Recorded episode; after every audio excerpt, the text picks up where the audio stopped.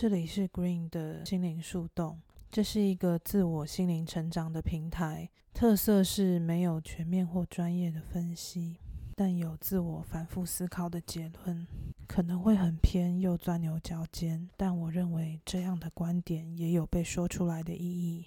另外，虽然我很会离题，但我尽量不讲废话，因为我觉得浪费别人时间会有报应。今天这个主题是写给十年前的自己一封信，虽然听起来很个人化，但是我觉得对某些人会有共鸣或帮助吧。好，我要讲了。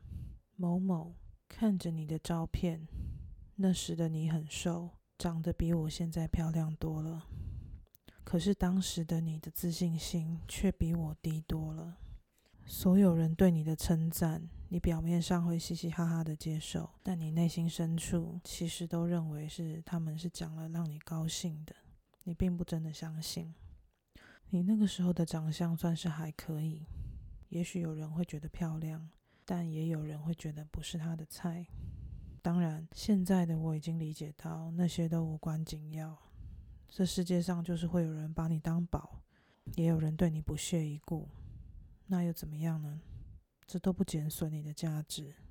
现在的你也许不相信，即使四周的人都不同意你，甚至不喜欢你，你都还是有可能是对的。为了了解这个道理，我付出了二十年的时间，还有身体产生很多病痛的代价。如果时间可以重来，我希望你可以更早的知道这一些。我现在讲几句话就会胸闷。所以避开，必须要离开，移开那个麦克风，呼吸的用力，呼吸的气息才不会太大声。我回来讲，你也许现在不相信，即使你四周的人都是不同意你的，但是有可能你才是对的那一个。很简单，你只要看看整个世界前进的方向就知道了。照理来讲，整个世界应该算是够大的群体了吧？这么大的群体。他们前进的方向正确吗？先进国家工厂大量的生产现过剩的物资，你去美国那种超市就知道了，你会很诧异，有很多很多没有卖完的东西，有许多是有保存期限的。他们到最后是去了哪里呢？贫穷的国家还在贫穷，战乱的国家依然还在战乱。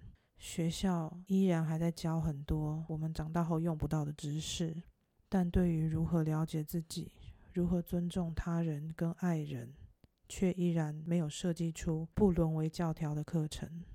当我去读张爱玲的散文、珍奥斯汀的书的时候，我都会很讶异的发现，现代人的许多烦恼跟几百年前的人没有很大差别。这表示人类不太从过往学到教训，我们真的没有学乖。人类还要痛苦多久？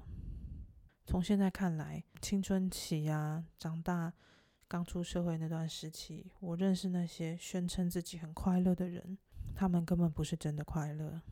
人类还要无力多久？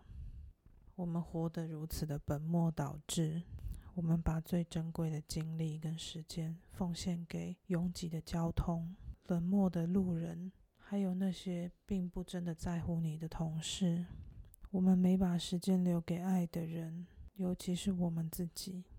我们没把时间留给清晨的天光、魔幻的夕阳，没有把时间留给感受风吹过我们的头发、我们的脸颊。然后我们就这样老了，生病、死去，就像生产线上面的人偶一样，一个接一个，重复着同样的宿命。我们也有点像奴隶，为这个工业社会服务。老了、病了，也许就被丢到废弃场。这样的人生到底合理吗？我希望你，十年前的你，十年前的我，更有智慧的去看到一些事情，譬如说那些讨厌的人。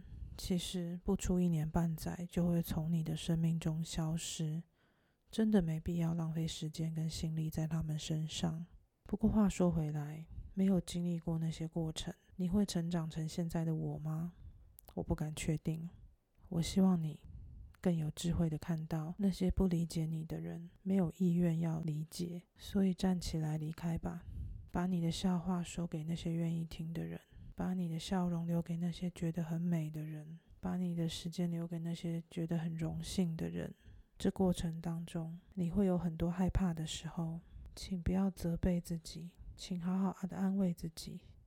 所有那些你害怕的东西，请告诉自己，就算怕一辈子也无所谓。毕竟这世界上有那么多人，就让那些不怕的人去不怕吧。我们可以选择自己想过的生活方式。